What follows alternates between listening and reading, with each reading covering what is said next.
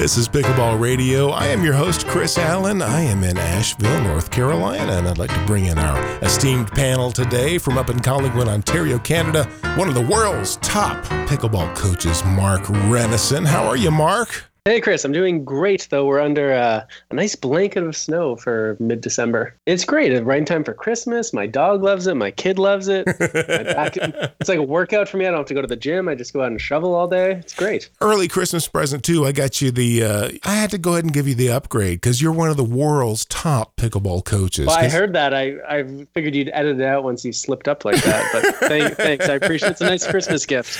Well, who better? You know, who else? It's not like there's some, you know, some some coach in Sri Lanka. It's like New York, New York. Remember the song? Uh, if you can make it here, you can make it anywhere. well, you know, you know what? I suspect I suspect that there's some amazing coaches out there who either are flying under the radar or just haven't yet discovered pickleball. But uh, I'll take the compliment where I can get it. Thanks.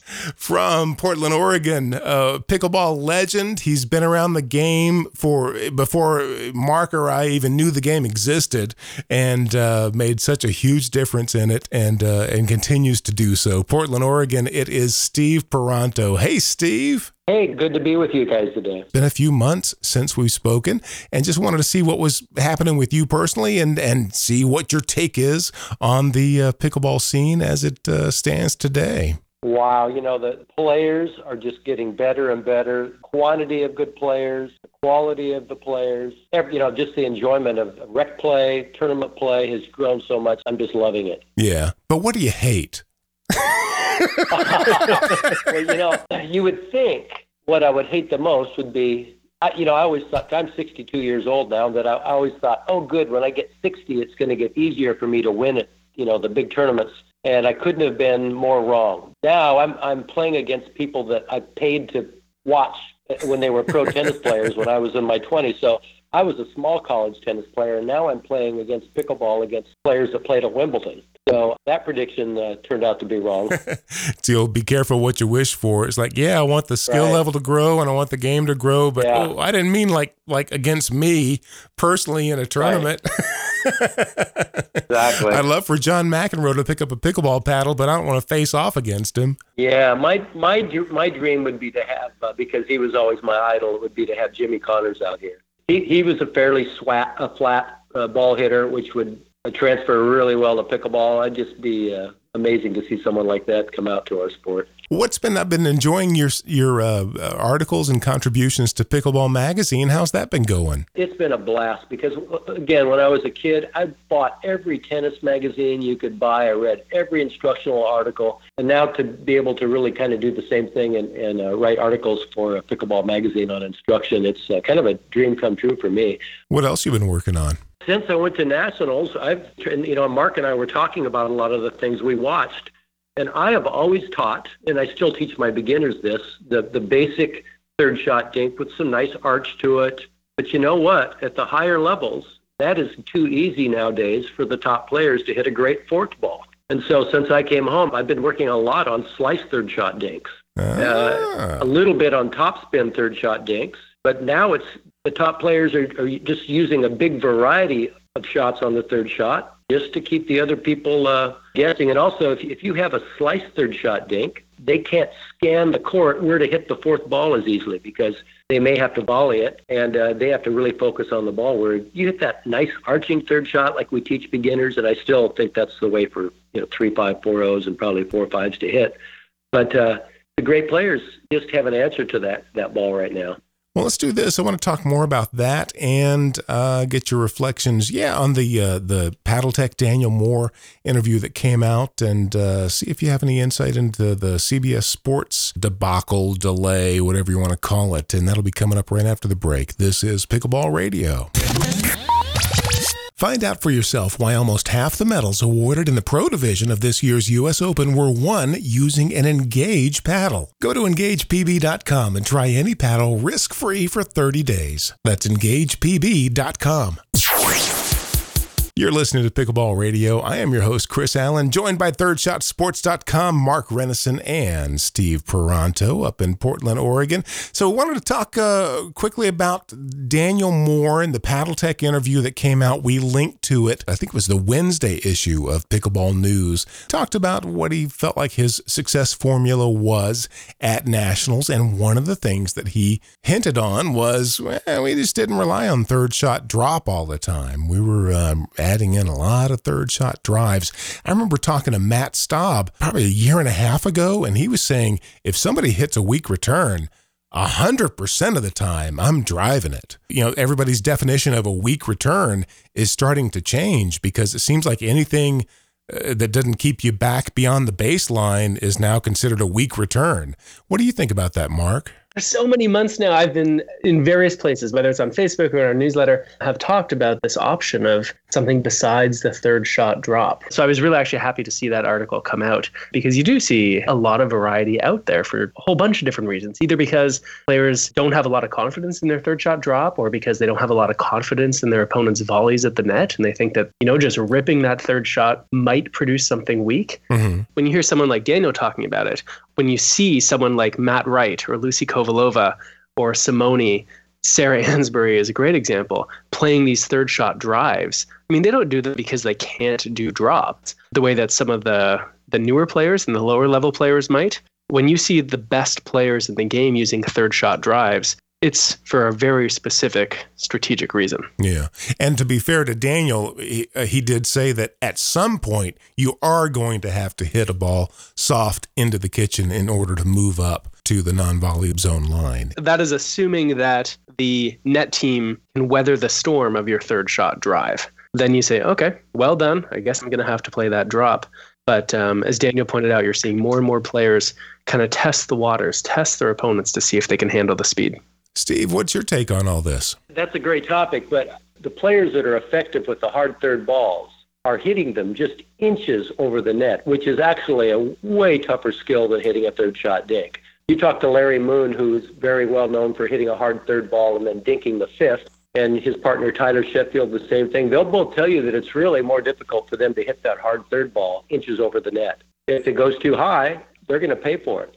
And if it goes too low, it's in, right in the net you really have to have a mix of all those shots. Now, like us here in North Carolina, I'm sure you, Mark, up in Canada, and you, Steve, in Oregon, you probably uh, had your party hat on, ready for CBS to oh, yeah. air Nationals uh, this past week. And yay, we're going to get to see a two hour extravaganza. And then uh, lo and behold, they, they bumped it for. Was it a curling competition or something like that? No, or? they had foot some kind of football special. Oh, okay. Uh, yeah, I yeah I don't. I'm, I'm disappointed because I think where we're being pushed, the time we're being pushed is 10 in the morning, right during the holidays. I'm hoping they have other broadcasts of it. Yeah, Saturday, the 23rd of December, Christmas Eve Eve at 1 o'clock Eastern Time, 10 o'clock Pacific. We're probably not going to be doing anything on uh, Christmas Eve Eve in the middle of the afternoon on a Saturday. That'll be some good viewing, some prime viewing, and spreading the pickleball love, as Dave Weinbach likes to say. You didn't hear any any reason as to why or anything, Steve? Did you get any uh, any back channel information? I just heard that it wasn't USAPA's fault, that it was um, CBS. So I don't know if they didn't have it edited in time. I really don't know. okay. But two hours is going to be great. And if they feature some of the singles matches, for instance, you know, Tyson's singles match or um, Simone's, and the average person watches that, they're going to go, oh my, I, this sport's interesting. I'm hoping they put they put a lot more singles on this year than just doubles. I agree with you, Steve. I think as a spectator sport, as something that you might be watching on television, that singles, when it's played well, is so much more entertaining and exciting to watch than doubles. It's a lot easier to follow the ball. It's hard to watch doubles pickleball on TV. I mean, you just it's a, it's slow, slow, slow, and then it's boom, boom, boom, boom, boom, and it's over. Yeah, and I, and the, and the spectator really doesn't know what's going on. If it's an average person turning it on, they don't know. But if they watch singles, I think that could be a tipping point that makes pickleball maybe next year would be on ESPN several times. That was another thing in the uh, the Paddletek Daniel Moore interview. Uh, he was talking about rally scoring. Maybe we need to go over to rally scoring to make it more TV friendly. What do you think about that, Steve? Well, I think if we uh, ever flirt with the idea of actually becoming a professional sport that's on television, on ESPN, or in the Olympics, I have a feeling that that's what the television audience is going to want. Not the players necessarily, but the television audience. You know, they have to know how long a match is going to last when they televise matches. Uh, they have to have the audience understand the scoring. And uh, from what I understand, that's one of the reasons um, badminton uh, switched. Yeah, I mean, volleyball switched, badminton switched, like you said, mm-hmm. and we're kind yeah. of the last yeah. holdout. What about you, Mark? What do you think? I agree with Steve, and there's reasons why other sports have done this. You know, to speed up the game. I know here in here in Collingwood, we've got two courts at a local YMCA where we usually have anywhere between 20 and 30 people show up to play. And ever since I've been here, it is automatic by default rally scoring because if you do regular scoring, people could play for half an hour and the score could still be zero zero, mm-hmm. right? At least in theory. Yeah. So this way, when we play rally scoring to 15, you know at most it's going to be 29 points. They're off the court. The next people get to play.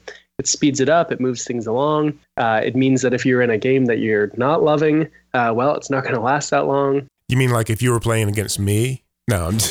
yeah. yeah. I know there are some people out there, pickleball purists, who uh, I often get these emails who they ask me about it. And, you know, well, it's going to change the strategy. And if you can get points, whether you're serving or returning, people are going to be more tentative when they hit the serve. Yeah, I'm just trying to think like if I'm playing a rally scoring game, what would I do different? When you are serving and you know a serve that you hit out, for example, is going to be a point for the other team. I mean, Tyson McGuffin, we've talked about him in previous episodes and how much he goes for on the serve, especially when playing singles. You know, I wonder how that would tilt the game even more towards the returning team because servers who are now scared about coughing up a point by missing their serve might be a little more tentative and might be a little more conservative when they hit that serve. Yeah, we'll talk about this more in uh, upcoming episodes. Let's do this. We got a quick tip from Steve Paranto to make your game better right after this. This is Pickleball Radio. The U.S. Open Pro Division awards 48 medals. This year, 21 of those went to pros using an Engage paddle. To really get what makes Engage the best, you need to walk onto the court with one. Go to EngagePB.com and try any paddle risk free for 30 days. You're guaranteed to play with more power and more control than you've ever experienced before, or simply return it for a full refund. Engage will even cover the shipping. Play better, have more fun, and take your place on the medal stand. Go to engagepb.com. You're listening to Pickleball Radio. I am your host, Chris Allen, joined by Mark Renneson of ThirdShotSports.com and up in Portland, Oregon, Steve Paranto. Steve, you got a quick tip for us? Uh, 3540 players. We just want to get better. We want to be able to hang with those four fives and those five O's. How can you help us do that? If I have limited time to work with, uh, say, a 3 5 or 4 0, let's say I have 20 minutes to spend with them, I'm going to get them up to the dinking line. And that's where I want them comfortable. I want them so that they have nice footwork up there, they're shuffling, they don't have a lot of things going on with their hands or their paddle angles. I want to keep things simple. Mainly, I just want them to feel really comfortable at the dink line. I want them to be still when they hit the ball, you know, shuffle, then get still, then hit. And then every time you hit a shot, get that paddle back up so you're in a ready position. The biggest shortcut for a 3 5 4 0 player t- to compete with 5 0 players and to be fun for them so that you can get on the court and still be a fun player for them is if you know how to dink the ball short and you can block. If you can do those two things, you can enjoy playing with a 5 0 player. I love the uh, comment that Simone Jardim and Deb Harrison made at the end of the video that we linked to in the Monday edition of Pickleball News. They were talking about just that quiet paddle, quiet mind. Yes. That that, that is yeah. so much more important than being, you know, aggressive and go, go, go. Yeah, and if, if all those viewers could just watch Simone as much as possible and see her position, how her feet are far apart and how low she gets and how often she hits the ball out of the air and hits volley dinks rather than letting the ball bounce. You know, you know that's a little difficult for a lot of three fives and four O's. But if you work on that, not giving up that no volley line, getting that nice touch so you can volley dink, you become a threat, and uh, you have so many more skills. You do have to be balanced though when you're you're up there. So when you're hitting those volley dinks, that's that's why if you look at Simone, he's down so low, her balance is nice, less to go wrong. Hey, Steve, can I ask you a question? When you talked about um, and getting back into a ready position, I know there's been some debate in the pickleball world, and I know my thinking has changed a little bit in the last year or so. For some people, the traditional ready position is where that paddle is straight out in front and sort of the, you know, it's not biased one way or the other towards mm-hmm. the forehand or backhand. It's sort of right in the middle.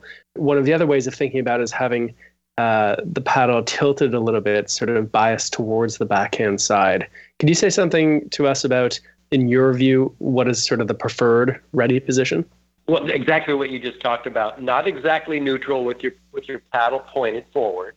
Definitely not with just your the back of your hand of the paddle pointed toward your opponents, because then they're going to hit towards your right shoulder if you're right-handed and make you use the other side of the paddle. So slightly, um, it's still I still call it neutral, but you know your paddle is slightly pointed to the left, or you know about uh, what would they say on the clock? That would be about a 10 o'clock position. Unless you're left-handed, and then that would be two o'clock. Right. right. Says right. the lefty out there.